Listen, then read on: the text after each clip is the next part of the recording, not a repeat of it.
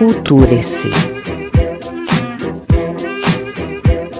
Bom dia, boa tarde, boa noite, meu povo. Bem-vindos ao podcast Culture-se, o seu lugar para cultura, arte e educação. Eu sou Roger Angeli, professor de língua inglesa, língua portuguesa e literatura, e estou aqui hoje para o 12 episódio deste podcast. Sim, chegamos ao 12 episódio. O 11, como vocês viram, foi a gravação de uma leitura. Eu me prometi fazer isso como parte constante do podcast, porque algumas leituras vão ser encaminhadas às vezes para alunos, ou tem pessoas que gostam de algumas indicações de leitura para poder acompanhar junto. Eu tenho o hábito de, em alguns livros, pegar audiolivros, audiobooks e tentar acompanhar a leitura junto com a leitura da pessoa para tornar tornar a leitura mais constante e ao mesmo tempo eu tenho a liberdade de às vezes tirar os olhos ali do livro, fazer uma anotação, fazer uma marcação. Então, dependendo do livro, é legal ter esse acompanhamento.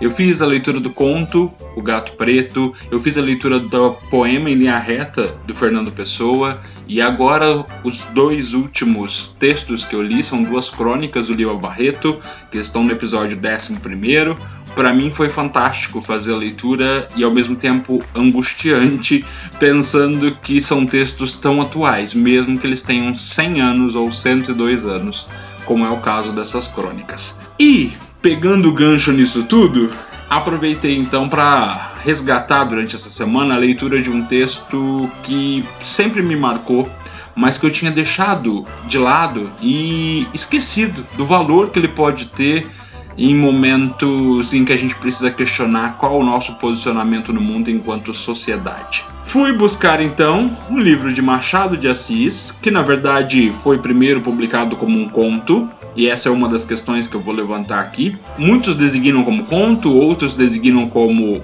novela, por não ser uma narrativa tão curta quanto um conto, por ter sido publicado inclusive em livros à parte, em formato de novela. Então eu caracterizaria como uma novela, que é essa transição entre o conto e o romance. O romance é sempre um pouco mais longo, com vários núcleos em que a gente tem alguns personagens em núcleos diferenciados. Nesse caso aqui, nós não temos especificamente apenas um conto. Primeiro, pela grandiosidade do texto, e segundo, pela condição que o texto nos traz de não ser apenas um momento que é narrado ou uma circunstância que é narrada, mas por ter ali um desenrolar que leva alguns capítulos, inclusive. Outra questão que suscita muito esse texto, que eu ainda não disse o nome, mas vou dizer em breve, é a quantidade de temas que esse texto pode suscitar. Numa única leitura é, breve, a gente pode ter um viés de pensamento, que foi mais ou menos o que eu tive quando eu li da primeira vez, até por uma questão do que eu estava estudando na época. E agora, nessa releitura, eu consegui ver várias outras veias, e essas veias são interessantes de serem resgatadas e pensadas, porque é um texto riquíssimo, e ninguém menos que Machado de Assis o escreveu. E nós falaremos de O Alienista. Para começar, acho interessante a gente pegar o narrador.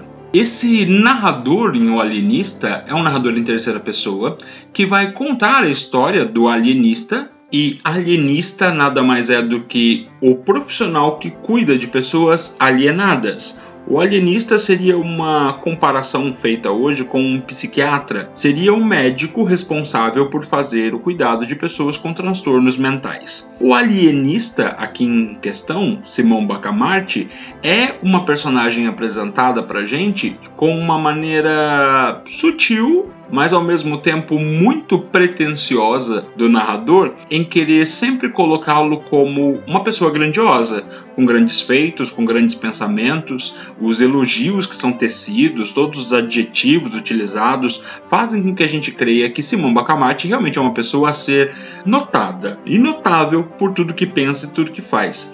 Mas ao mesmo tempo a gente tem um narrador que deixa a gente meio incrédulo do como essa narrativa foi construída. A todo momento ele vem citar que leu em crônicas do momento, da época em que a situação estava acontecendo, e quando ele suscita esses pontos de a crônica que disse é sempre relacionada a respeito de um outro personagem que não Simão. Então, a visão do narrador sobre Simão é sempre muito construída em cima do que ele acha do próprio Simão Bacamarte, enquanto a visão de outras personagens é construída em cima daquilo que se ouviu falar ou de acontecimentos que foram relatados por alguém em crônicas da época. E é interessante a gente pensar nisso porque os narradores de Machado de Assis, se a gente pegar Dom Casmurro com Bentinho, o Brás Cubas em Memórias Póstumas de Brás Cubas, são dois narradores em primeira pessoa que nos fazem desconfiar muito do que eles estão narrando. Mas aqui nós temos um narrador em terceira pessoa que nos deixa muito desconfiados sobre o que ele está contando e a forma como ele nos apresenta os casos e os personagens. Então, de primeiro lance, é o como o narrador nos deixa instigado a respeito do que ele está narrando. Será que tudo que ele está narrando é realmente verdade? Será que Simão Bacamarte é um personagem, uma pessoa tão grandiosa quanto ele narra? A gente vai ter ali alguns relatos e algumas circunstâncias que faz nos crer que realmente a população da cidade de Itaguaí olhava para Simão Bacamarte como uma pessoa que deveria ser considerada, uma pessoa muito importante. E isso nos deixa, lógico, com os olhos atentos ao Simão Bacamarte, mas também a forma como ele vai relatar ou demonstrar e descrever as pessoas com quem Simão convivia. O narrador também tem um ponto de ironia que é lógico, é do Machado de Assis, as personagens e principalmente os narradores de Machado de Assis são imensamente irônicos em tudo que dizem e na construção de suas frases. E essa linguagem da ironia é justamente o que vai fazer com que a gente fique, primeiro, com o pé atrás com o narrador e, segundo, com o pé atrás com alguns dos personagens que vão aparecer. Então, muitos dos personagens são colocados ou caracterizados de maneira caricata, mas extremamente irônico na forma como o narrador está colocando. Então, a caricatura que é demonstrada para a gente enquanto personagem pode ser questionada dependendo da forma como a gente interpreta. Mas são casos ali, no caso dessa narrativa, em que a gente vê que o extremo e o exagero beira a fantasia, porque querendo ou não, a narrativa disposta por Machado de Assis em O Alienista é uma fantasia, pode ser caracterizada como uma fantasia. Alguns, inclusive, hoje poderiam colocá-la como uma distopia, pensando numa população de uma determinada região que está vivendo um surto de uma dominância de alguém que domina e que impõe regras, e essas regras são seguidas, e que esse surto de loucura não é questionado, e as pessoas acabam se colocando mesmo à disposição do Estado, à disposição do médico e à disposição de pessoas que vão liderar em nome do poder. Para começar a pensar nas temáticas, é, muito se pensava, e foi o que eu pensei quando eu fiz a primeira leitura alguns anos atrás, de que se falava sobre a questão da alienação ou da loucura, da sanidade e da insanidade, né? Então, a razão e a emoção, a sanidade e a insanidade. E essa realmente é a grande fisgada do texto quando nos coloca ali as teorias colocadas por Simão Bacamarte durante o livro. Então, dessas teorias dispostas pelo Machado de Assis dentro da obra e o narrador vai nos apresentando os insights que Simão Bacamarte vai tendo para criar suas teorias, para ter todo um rebuliço na história que ele está engendrando enquanto experimento, experiência, realmente o foco principal é a questão da sanidade e da insanidade e qual é o limiar da loucura, ou seja, qual é a fronteira em que uma pessoa deixa de ser sã e passa a ser insana. E agora, nessa releitura, eu já tinha feito algumas leituras antes, mas muito mais como entretenimento. Agora, fazendo essa leitura com a tentativa de analisar alguns pontos, eu consegui ver outras formas de abordagem de temas que são abordados ali com maior clareza. Por exemplo, a questão do poder, do poder ou não poder, de ter poder ou não ter poder, ou de querer o poder e não querer o poder, e que a gente vai ver pessoas disputando a bancada da Câmara, disputando o governo enquanto pessoas ligadas ao à majestade, que na época era uma o império, então precisava ter toda essa caracterização do império e das pessoas que se submetiam ao poder do império. Nós vamos ter também uma pessoa que acaba dominando toda uma região, toda uma cidade com o discurso da ciência, enquanto outras pessoas debatem a ignorância ou debatem que é ignorar a teoria ou a ciência.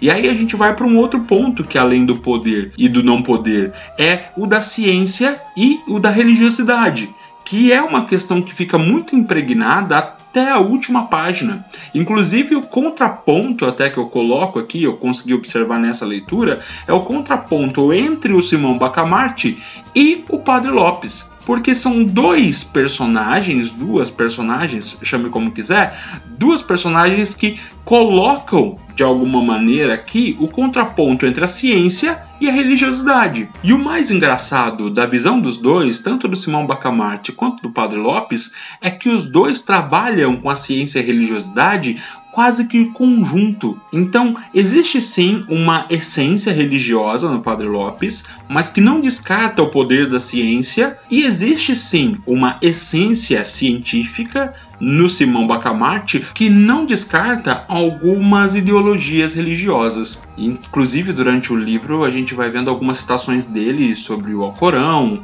sobre livros da Bíblia, e isso tudo muito ligado à filosofia. Ele cita alguns filósofos durante o livro e todos os livros de ciência e medicina que ele acaba lendo, tentando criar suas teorias. A ciência é utilizada muitas vezes como uma forma de balizar, de dar baliza, de dar suporte, de dar apoio a esses poderes que estão sendo criados de maneira indireta. Porque o Simão Bacamarte constrói todo um poder científico, mas não usufrui desse poder como outras pessoas dentro da narrativa querem usufruir. Então, nós vamos ter ali a ciência como uma baliza e a psicologia sendo usada de maneira a ser uma chave de segredos que descobriria tudo e poderia resolver todos os problemas do mundo. Porque é essa crença que o Simão tem, que a partir do momento em que ele descobrir qual é a divisão, a fronteira entre a sanidade e a insanidade, ele conseguiria tirar do mundo as pessoas que são consideradas insanas e o mundo e a sociedade então se tornaria um lugar melhor.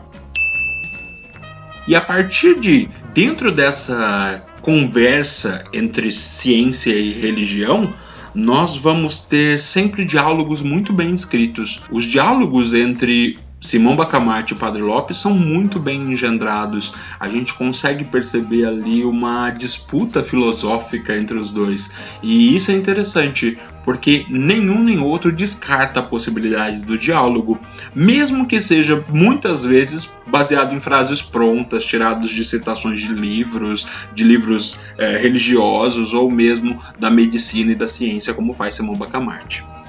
A ideia aqui é tentar ir capítulo a capítulo citando algumas referências, eh, não contar a história toda, mas capítulo a capítulo tentar tirar algumas referências ali de coisas que são importantes a serem observadas no momento da leitura. Capítulo 1. Primeira questão que nos aparece ali é a apresentação do Simão Bacamarte. Simão Bacamarte é apresentado para a gente como um homem de 40 anos, meia idade, que é muito conhecido nas Espanhas, em Portugal e no Brasil pela proposta científica, por ser um médico. Ele chega então em Itaguaí, que é uma cidade do estado do Rio de Janeiro, e conhece Dona Evarista, que é uma viúva, apesar de jovem, tem 25 anos, e que ele consegue de primeiro instante observar que, apesar de não ter beleza, de não ser uma pessoa extremamente bela, tem suas qualidades fisiológicas. Ele vai olhar para Dona Evarista não com o olhar de pessoa apaixonada e só, ele também vai avaliar qual é o potencial que essa mulher tem como reprodutora da sua linhagem nós vamos ter aqui mais uma vez um homem olhando para sua posteridade, o que ele vai deixar como herança para a Terra. E aí a gente vai perceber que assim como aconteceu Com Brás Cubas, mais uma vez, um dos personagens ou personagem principal de um livro do Machado não passa sua herança genética adiante. O que no final a gente vai ver que é importante não ter acontecido. E é isso que acontece e não se realiza então esse potencial genético, esse potencial biológico. A ciência de Simone Bacamarte pela primeira vez já não dá certo. Essa observação de que ela teria potencial para ser uma boa reprodutora de seus filhos não funciona. E aí a gente hoje pode fazer o questionamento: será que realmente ela não funcionou dentro do caráter reprodutor ou será que ele não funcionou dentro do caráter reprodutor? Hoje a gente consegue colocar esse paralelo, né, entre homem e mulher, porque antigamente existia a crença de que se a mulher não engravidasse, o problema lógico era dela e não do homem, porque o homem estava ali pronto e disposto a fazer. Infelizmente nós sabemos que fomos construídos numa sociedade machista. É, talvez não fosse visão do próprio Machado de Assis, que aliás tinha uma vida com a sua mulher mesmo eh, de amor muito diferente de tudo que a gente observa aqui no livro e na história de vida dele. Então Machado de Assis vivia com sua mulher muito bem, e todas as personagens são como Simão Bacamarte e Dona Evarista nos livros dele. Tem uma dificuldade de relacionamento que vai se acentuando com o passar do tempo. Pois bem, voltando ao alienista, Simão Bacamarte, então, observa no primeiro capítulo que Dona Evarista seria uma potencial reprodutora, mas isso não acontece, isso não é levado adiante. Como essa primeira proposta científica pessoal não funcionou, ele resolveu passar para uma segunda. E observando a sociedade e com tudo que ele estava estudando, ele leva uma proposta até a Câmara de Vereadores da cidade de Itaguaí, em que ele quer montar ali uma casa de orates. Orates vem de pessoa insana, de pessoa desequilibrada mentalmente. E essa casa de Orates então tinha como propósito reunir no mesmo lugar todos os insanos daquela cidade ou daquela região, a partir de, lógico, alguns custos que poderiam ser bancados pelas famílias ou pela própria prefeitura de Itaguaí. E aí, já quando ele consegue convencer a Câmara, a gente nota que ele mesmo, enquanto Simão Bacamarte, pensa sobre seu poder de persuasão. Padre Lopes então pede para que Dona Elvira converse com o marido, para que ele pense sobre essa situação de querer alojar todas as pessoas insanas num mesmo lugar. E então Simão Bacamarte cita o Corão e diz que a proposta da loucura é muito mais uma proposta divina de que Allah tiraria então o juízo das pessoas para que elas não pecassem. Proposta interessante para um primeiro capítulo. Capítulo 2 Uma relação bem clara entre a religião e a ciência como forma de Simão Bacamarte justificar a sua ação. Inclusive, ele vai falar ali que a religião lida muito com a caridade, enquanto a medicina vai falar muito sobre prestação de serviço comunitário.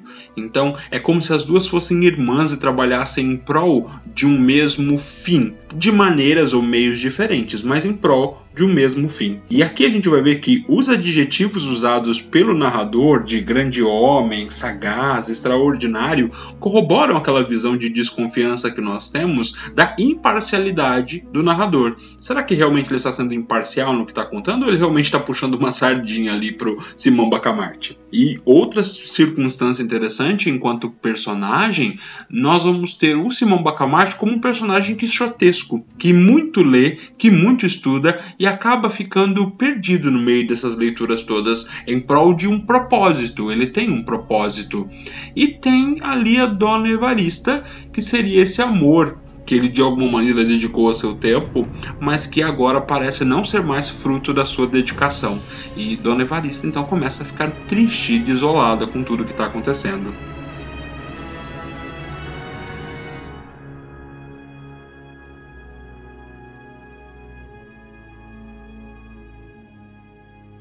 No capítulo 3, essa tristeza que vem no segundo em Dona Evarista evidenciada reaparece ali e é transfigurada em cor. Até o narrador usa a cor amarela e diz que ela está numa melancolia amarelada, que vai fazer com que Simão Bacamarte então tome uma posição e resolva, vendo essa situação toda, compensar financeiramente a sua vida matrimonial, dando a Dona Evarista uma viagem para o Rio de Janeiro. Questão que, lógico, a deixa ao mesmo tempo extasiada e preocupada, porque ela percebe o como o dinheiro dessas pessoas está indo para as mãos dela e do marido. Mas quando a questão da viagem aparece, ela se interessa muito mais pela viagem do que questiona esse dinheiro ou a origem desse dinheiro. Ela diz, inclusive, para justificar a sua posição, ela diz uma frase que é título do capítulo: Deus sabe o que faz. E dentro desse capítulo, Deus sabe o que faz, a gente vê as impressões do narrador a respeito do que Simão está falando de maneira muito evidente. Mas quando ele vai falar das impressões dele a respeito do como Dona Elvira reage, ele se esquiva, ele tira a posição dele, a perspectiva dele e diz que os cronistas da época narravam e aí começa então a destacar e a descrever como Dona Elvira reagiu nessa situação. É interessante ver esse ponto de vista do como o narrador tira a perspectiva dele quando ele vai falar de outras personagens que não Simão Bacamarte. E dentro dessa perspectiva, a gente vê aqui a posição quixotesca do Simão Bacamarte com um colega, o boticário, o Crispim Soares. Nós temos ali realmente Dom Quixote e Sancho Panza representados na figura de Simão Bacamarte e de Crispim Soares. Nós temos um cavaleiro louco com seu ideal e sua ideologia, junto com um homem sem muitos conhecimentos, sem muitas posses e que resolve então embarcar na ideologia do cavaleiro que está lá em busca da sua prometida, ou então em busca de salvar o mundo dos grandes males. E aí vemos eles em cima de cavalos saindo no final do capítulo. Essa situação de gênio e o vulgo, como eles destacam ali, eh, são destacados ali, na verdade, pelo narrador, isso é muito importante, essa posição quixotesca nos faz, inclusive, duvidar do quanto Simão Bacamarte realmente é uma pessoa sã no meio disso tudo.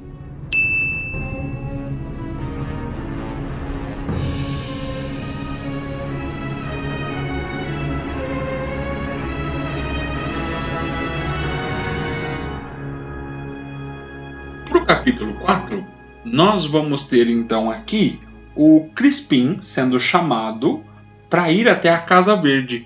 Casa Verde é o nome da casa de Orates ou do manicômio que foi criado pelo Simão Bacamarte. Ele vai então até a Casa Verde para escutar os relatos do Simão Bacamarte sobre sua teoria, sua mais nova teoria. E com pouca modéstia, que realmente não faz parte da, do discurso do Simão Bacamarte, ele acaba propondo essa ideia do limite entre a loucura e a sanidade, entre a insanidade e a razão. O que fugir ao equilíbrio acaba sendo considerado algo insano. No final do capítulo, a gente vai ter uma conversa entre Simon Bacamarte e o Padre Lopes. E ali a gente tem uma discussão entre religião e ciência, em que tudo que a religião prega acaba sendo uma questão muito óbvia. São frases feitas, é tudo muito concreto, enquanto a ciência se dá ao prazer da divagação, já que a teoria sobre a sanidade e a insanidade estava sendo discutida e discutido que seria o equilíbrio. Então ali, Simon Bacamarte acaba colocando a religião em dúvida sobre se realmente o propósito de Simão está correto ou não. E nessa dúvida, então, Padre Lopes acaba se calando com um riso meio desdenhado do Simão Bacamarte ao final. No capítulo 5, nós vamos ter ali alguns personagens sendo apresentados e aqui a gente começa a sentir o que realmente é a disputa pelo poder. Nós vamos ter um poder político, o poder da ciência e até mesmo o poder religioso. Nós temos alguns personagens como Costa, que é uma pessoa muito considerada por todos por uma questão de empréstimo de dinheiro, né? Porque ele emprestava dinheiro às pessoas sem pedir nada em troca e mesmo aos seus devedores nunca cobrava nada. E o Costa, que é uma pessoa respeitada pela população, é considerada louca e desequilibrada pelo Simão Bacamarte e começa a ser preso dentro da Casa Verde. E aí a gente começa a ver a revolta da população com essas pessoas que são consideradas pessoas de bom grado, benquistas pela população, sendo presas, e a população se revolta. Outros nomes começam a ser presos e esses pacientes vão chamar a atenção das pessoas para até que ponto Simão Bacamarte não estaria passando dos limites em tudo que está fazendo.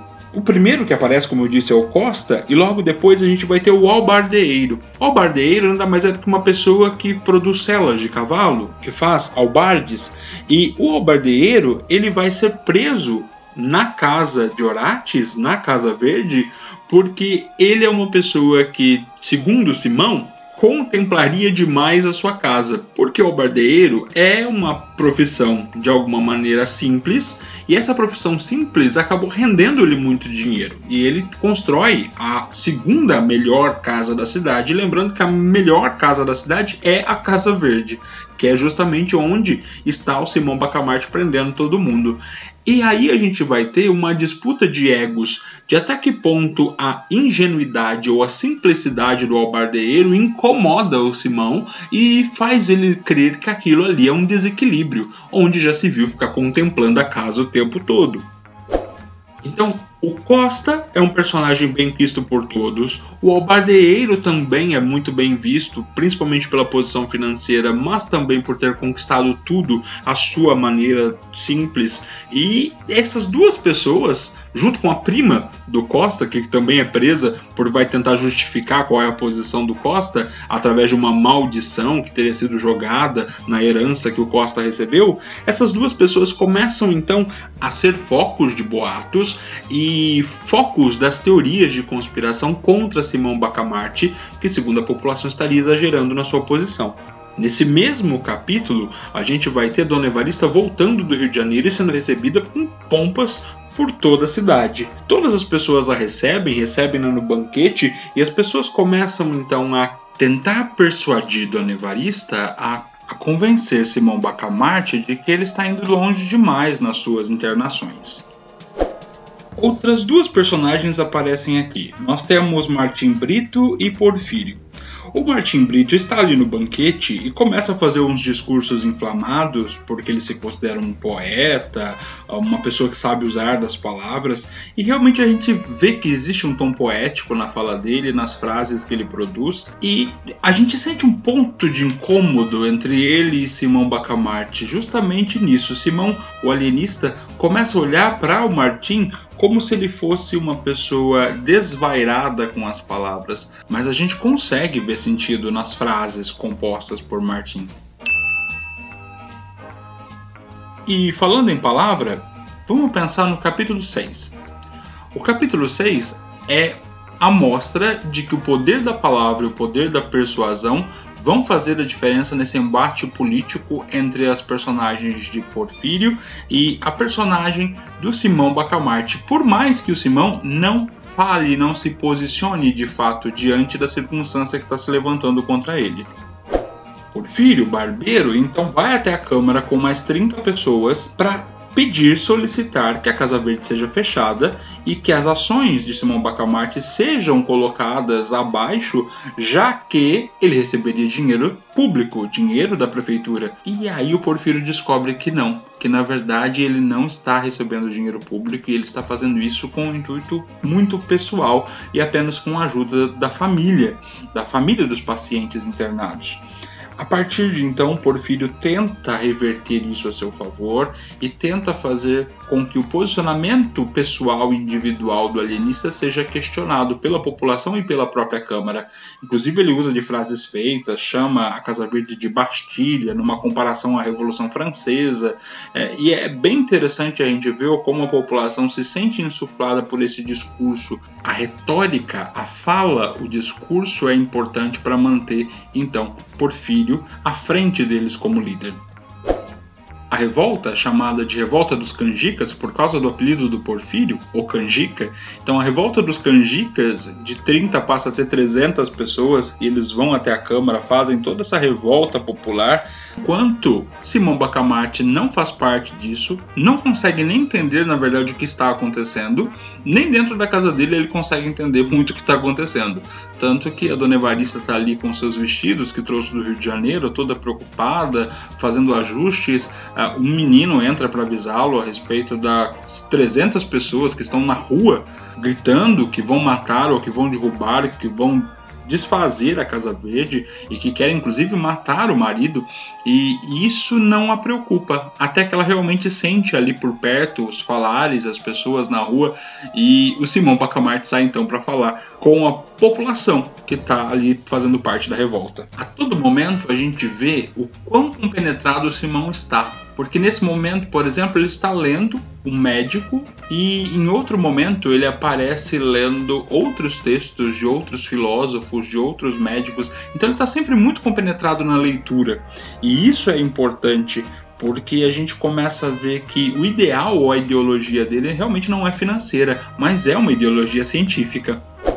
Nesse momento em que ele sai da leitura e vai a conversar com a população, ele entra num embate de discursos, entre o discurso pronto, de frases feitas de engajamento do Porfírio com a população e de insuflar a revolta, e o discurso do próprio alienista, que é um discurso bem construído, com palavras que ficam até complicadas de serem entendidas, mas ao mesmo tempo, pela beleza das palavras que escolhe, ele consegue convencer a população a ficar um pouco mais relaxada. Mas o Porfírio, lógico, não deixa isso barato e assim que Simão vira as costas, insufla novamente a população para ir até a Casa Verde derrubar essa bastilha da razão humana, como ele chamou. E aí nós vamos ter o capítulo 7. No capítulo 7, nós vamos ver então os dragões, que são os policiais, que vão ali tentar um embate com aquele grupo. E nesse embate com o grupo, a gente vê que parte do grupo, na verdade, um terço dos dragões muda de lado no primeiro momento e já fica a favor da revolta popular. E até que um momento lá, o comandante, o chefe dos dragões, fica sozinho. Nessa reviravolta, então, dos policiais se aliarem à população, nós temos a primeira vitória do Porfírio. Nós temos ali o Porfírio ganhando o embate com a polícia, ganhando o embate com a lei. Então, se a lei está com ele, quem será contra ele, não é? Nós vamos ter então Porfírio assumindo o poder em nome de Sua Majestade, já que tem os dragões da Majestade, os dragões do Império, os policiais ali do lado dele. Nessa transição entre o capítulo 7 e o capítulo 8, Crispim se preocupa já que Porfírio tomou a vez e pode invadir a Casa Verde e que o amigo poderia colocá-lo como cúmplice nessa situação toda e ele acabaria preso. Ele então finge uma doença ali e se coloca ao lado do barbeiro no final do capítulo 8. Já no capítulo 9, depois de tomado o poder, Porfírio então agora é o chefe da cidade que está comandando tudo. Ele faz o quê? vai até Simão Bacamarte. Para fazer o quê? Para tirá-lo do poder? Para tirar a Casa Verde? Para derrubar a Casa Verde? Não.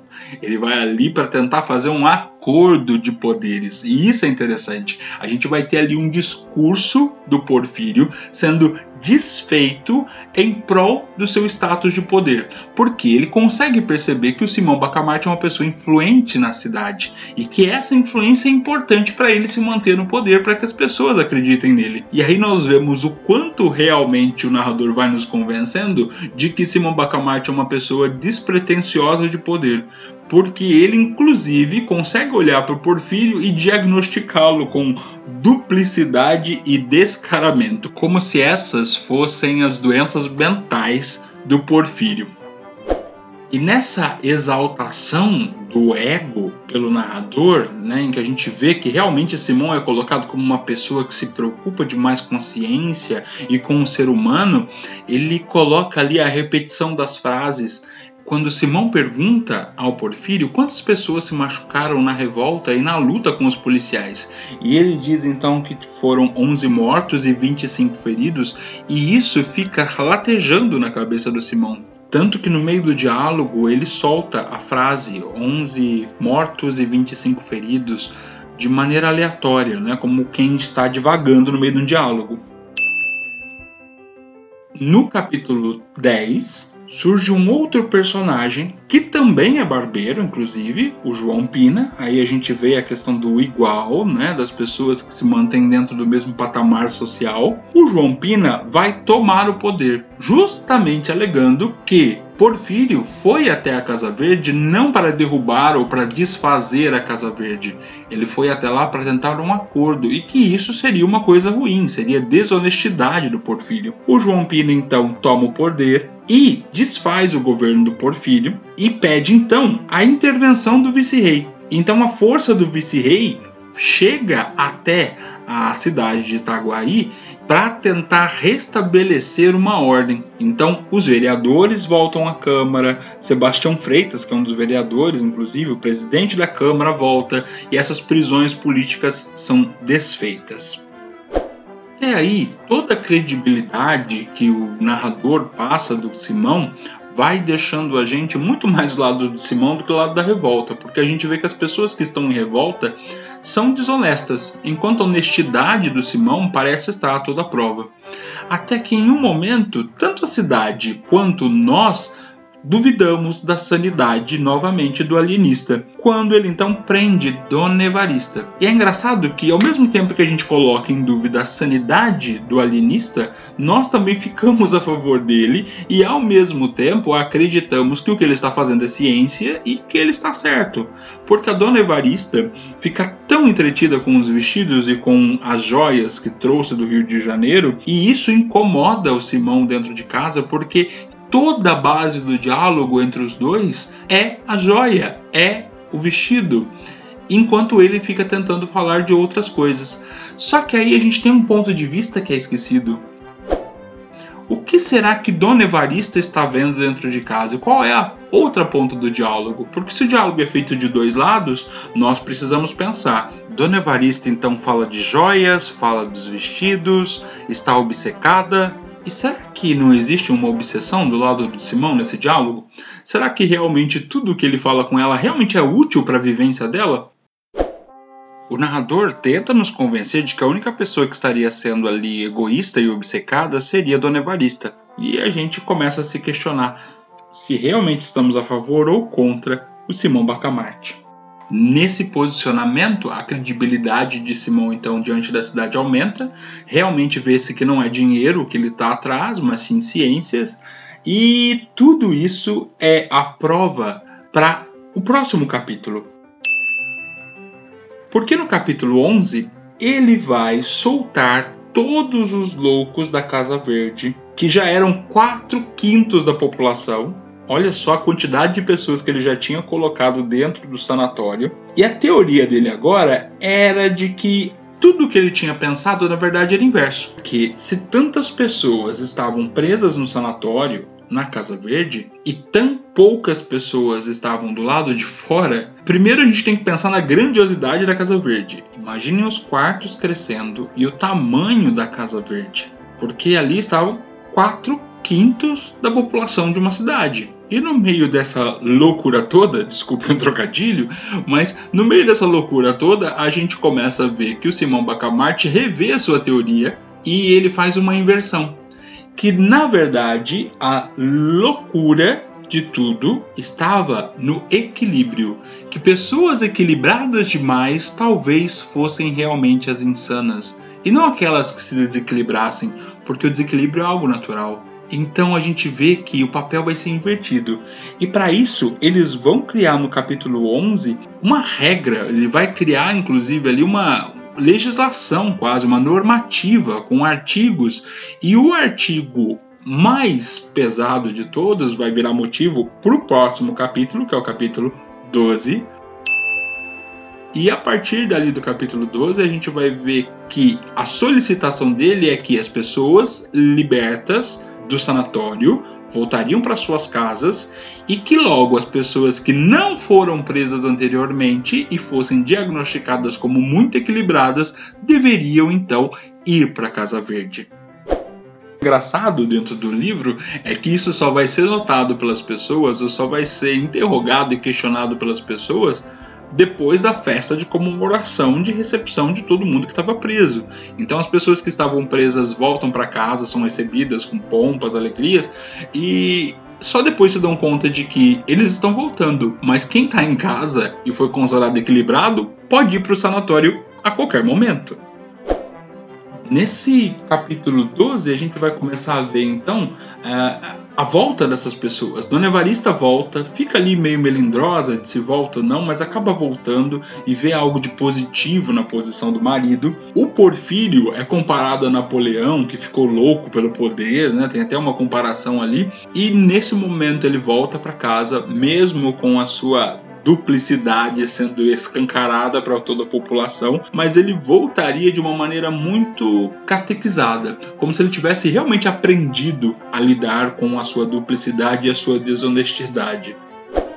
E nesse capítulo a gente vai perceber o como a política de fato interfere em muitas coisas, inclusive na legislação. É engraçado aqui porque é uma sátira na nossa cara, esfrega na nossa cara as posições políticas que as pessoas tomam quando tomam poder. Quando chegam a cargos públicos como vereadores, como prefeitos, governadores, e ali os vereadores nos colocam, é, enquanto legisladores da cidade, as modificações nas normativas que o Simão teria escrito. E eles tiram os vereadores daquela situação. Eles então conseguem excluir os vereadores da possibilidade de ir para o sanatório. Então eles modificam isso tudo e o Simão Bacamarte acaba então aceitando essa modificação. Apesar de que um dos vereadores, o Galvão, é um vereador que vai contra os vereadores e diz que por mais que eles estejam numa posição de poder político, eles não podem ser excluídos da insanidade. Ou seja, quem diz que nós estamos livres da insanidade só porque somos vereadores? E aí ele não percebe que ele está dando total equilíbrio de honestidade como um sinal para que Simão leve-o para dentro da Casa Verde. E lógico, isso vai ser muito bem recebido por todos os vereadores que enxergam na prisão do Galvão a libertação de alguém que estava cobrando pelo que era correto e que poderia colocá-los todos em risco de alguma maneira. Nesse momento, alguns personagens importantes começam a ser atingidos pelas decisões do Simão Bacamarte. O Padre Lopes, por exemplo, é preso, foi entregue à Casa Verde justamente por causa do seu equilíbrio, da sua sanidade enquanto homem de Deus. Revemos o Crispim Soares, que era parceiro do Simão, ele era um boticário, o Sancho Pança disso tudo.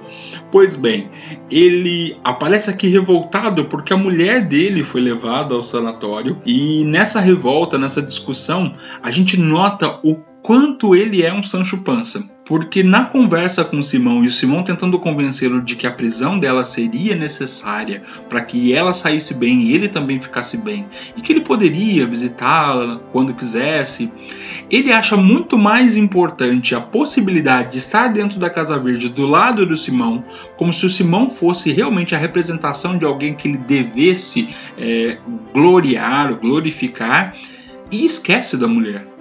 Tanto que ele acaba deixando Dona Evarista como responsável pelas visitas da mulher, o que acaba enraivecendo a mulher lá em determinada parte da narrativa. Mas assim, o ideal do Sancho Panza é estar do lado do seu Dom Quixote. É o ideal do Crispim estar do lado de Simão Bacamarte, porque Simão Bacamarte nada mais é do que o deus venerável da ciência que traz prestígio, e isso é importante para Crispim prestígio social. E é isso que ele vai se calcar ao ficar do lado de fato de Simão e até esquecer que a mulher um dia foi presa no sanatório. Temos ainda a prisão do Porfírio de novo, porque agora ele não era mais a pessoa da duplicidade, do descaramento. Agora ele conseguiu provar a Simão através de um discurso quando as famílias procuram Porfírio para ir contra o Simão Bacamarte e que ele Porfírio tinha entendido que não causaria mais revoltas populares porque aquilo era algo ruim e que ele não poderia mais lutar pelo poder porque isso não fazia parte da vida dele. Simão, ouvindo isso tudo, começa a pensar: gente, esse cara está sendo honesto e a honestidade pode ser então um princípio de remorso, e se ele tem remorso, vamos prendê-lo. E ele volta de novo para Casa Verde. É engraçado como o discurso do narrador ali e a maestria do Machado de Assis em lidar com as falas e com a forma como a história é exposta deixam a gente embasbacados com as reviravoltas Pensando que esse livro foi escrito no século XIX, o que parece ser uma distopia, o que tudo que está acontecendo ali do discurso, da forma como as pessoas se apresentam,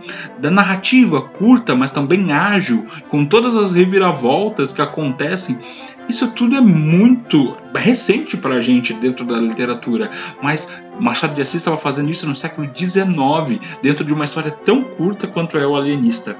Dentro dessa maestria, a gente chega ao 13 capítulo, em que a gente vai ter ali é, a sagacidade do Simão sendo demonstrado novamente pelo narrador e mais uma vez a briga de ego que o próprio Simão tem consigo. E aqui é importantíssimo a gente ver e fazer um paralelo com as pesquisas que foram desenvolvidas dentro de psiquiatria, de psicologia, e numa época, como eu disse agora, Machado, no século XIX, não tinha acesso a todas essas teorias porque elas nem tinham sido criadas. Existia muito cientificismo no século XIX que estava crescendo, e a partir desse cientificismo crescente, nós vamos ver que Simão Bacamarte é a representação de todos os ideais médicos que estavam criando novas teorias, que estavam trazendo luz para ciências novas, como a medicina, a psiquiatria, que estava crescendo, a psicologia, que surge depois, final do século XIX, começo do século XX com maior força. Não que ela não existisse, mas ela surge com maior força, com maiores teorias, com Freud sendo ali visto.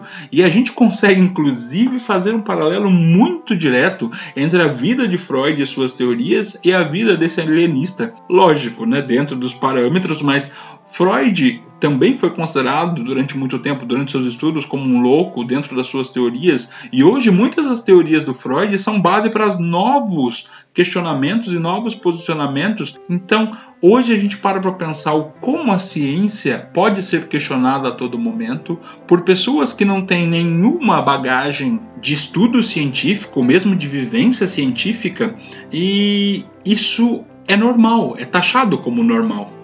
Vamos pensar, olha o que nós estamos vivendo hoje enquanto pandemia, enquanto Brasil, enquanto mundo, em que várias pessoas que são líderes de nações, e isso nós podemos falar do nosso presidente, do presidente dos Estados Unidos, eh, e que são pessoas com poder e que conseguem questionar a ciência e colocar em pauta a religião acima de tudo, para poder então desfazer ou fazer aquilo que tem interesse. E é interessante ver que os interesses políticos estão em jogo a todo momento. O livro alienista é um tapa na nossa cara no século XXI. A gente conseguir ver ainda que a realidade do alienista ainda está no nosso meio e que nós não mudamos a forma como reagimos, enquanto população, inclusive, que vai guerrear liderada por um barbeiro. E tudo isso está ali, escancarado. A situação aqui não é nem debater política, mas é pensar o como isso nos faz refletir, do como nós evoluímos dentro da história, o como isso nos faz refletir o quanto a arte consegue refletir a nossa realidade, mesmo que pareça, como muitos chamam, uma distopia, mesmo que pareça algo que passou da realidade ou no momento em que a gente realmente ainda não viveu, mas que pode viver.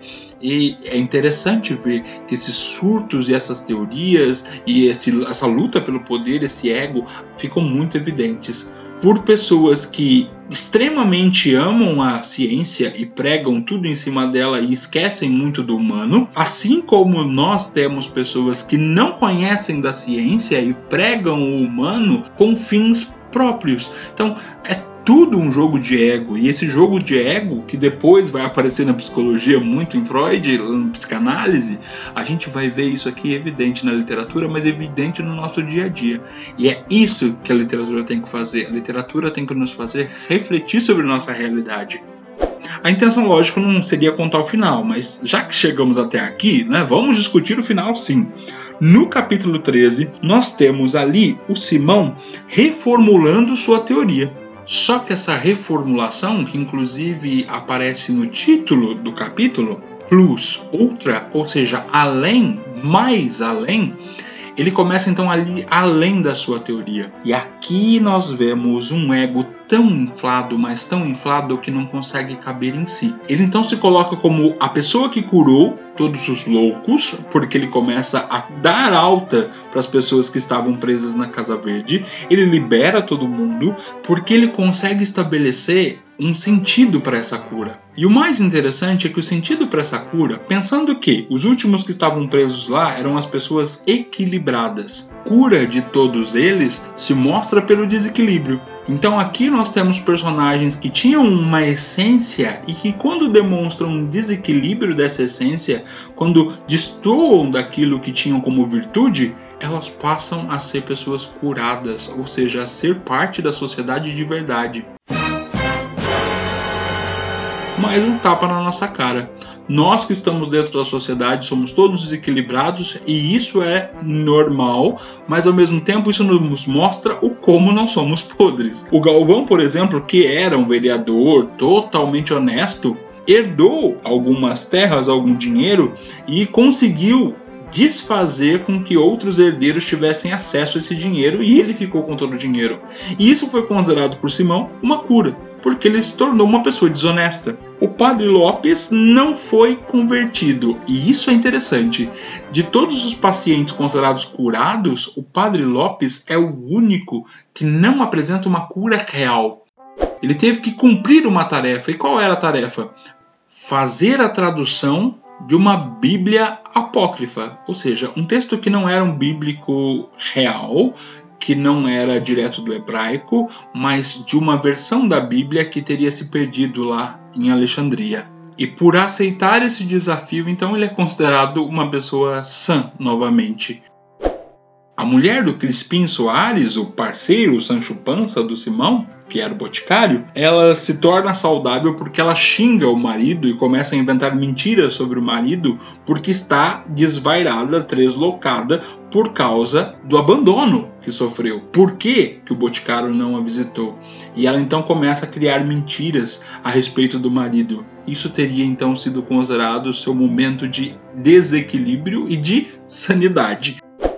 São papéis. É, é engraçado ver o, como esse paradoxo de sanidade e insanidade se misturam nesse final para revelar o motivo da cura desses pacientes.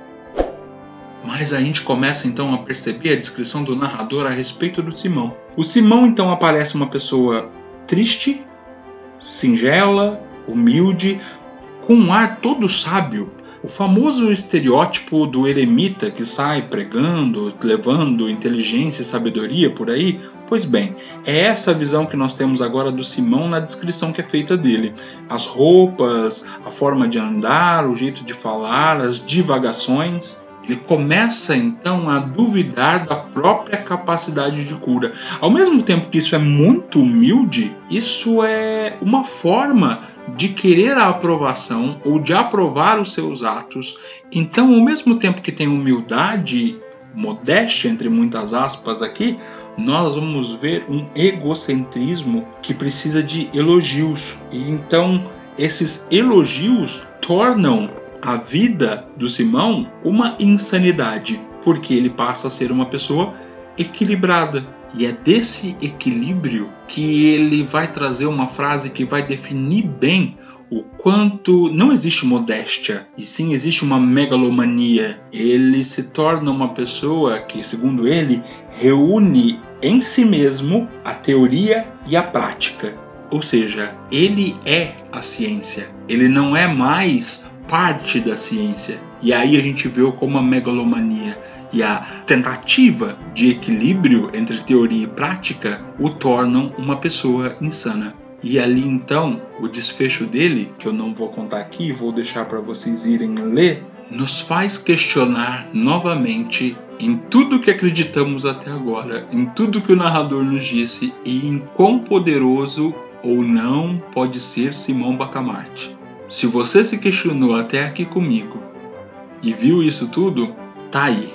Vai lá, pega o alienista, vai ler. É uma leitura breve, com 50 páginas, 55 páginas no exemplar que eu li.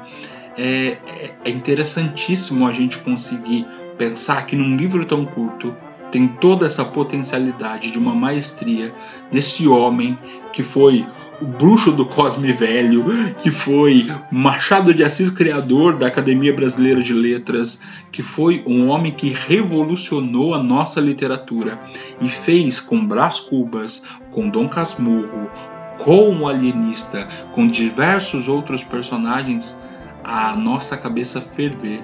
Num século em que tudo isso era novidade. E entrou no século XX como o mestre da nossa literatura sendo infelizmente embranquecido durante muito tempo. Esse homem negro, de família simples, que teria aprendido a escrever com uma tia, doceira. Esse homem simples conseguiu criar isso tudo das suas vivências sem nunca ter tirado o pé do Rio de Janeiro completamente. E isso é importante, nós termos a Maestria é a capacidade de um homem que trabalhou com as letras e que fez com que a gente se deliciasse com a literatura mais de 100 anos depois. Hoje, se nós pararmos para pensar, esse livro que foi escrito em 1881, publicado depois em papéis avulsos em 1882 e foi inclusive considerado o pai do realismo. Nós temos nesse livro tão simples, nessa história tão simples, nesse conto tão simples, a explicação de coisas que vivemos até hoje. São mais de 130 anos, 139 anos para ser mais exatos, e que nós temos uma literatura que se torna ainda atual, atemporal. Pensemos então que essa é a vivacidade de um clássico. Né? Aquilo que eu citei, eu acho que no primeiro podcast que eu disse, o Ítalo Calvino chama de clássico é tudo aquilo que transcende o seu tempo, que não disse tudo o que deveria dizer no seu tempo. Então, hoje nós temos o alienista como uma prova viva de que isso pode acontecer sim. Então, para fechar aqui, a gente pode dizer que no alienista a gente tem uma briga direta entre ciência e religião, entre poder e não poder, entre razão e emoção. Nós vamos ter ali a descrição clara do que é ser humano dentro dessa dicotomia, dessa necessidade de se dividir em dois polos ou dessa polarização do ser contra ou ser a favor. E até que ponto essa divisão e essa polarização podem ser úteis ou não.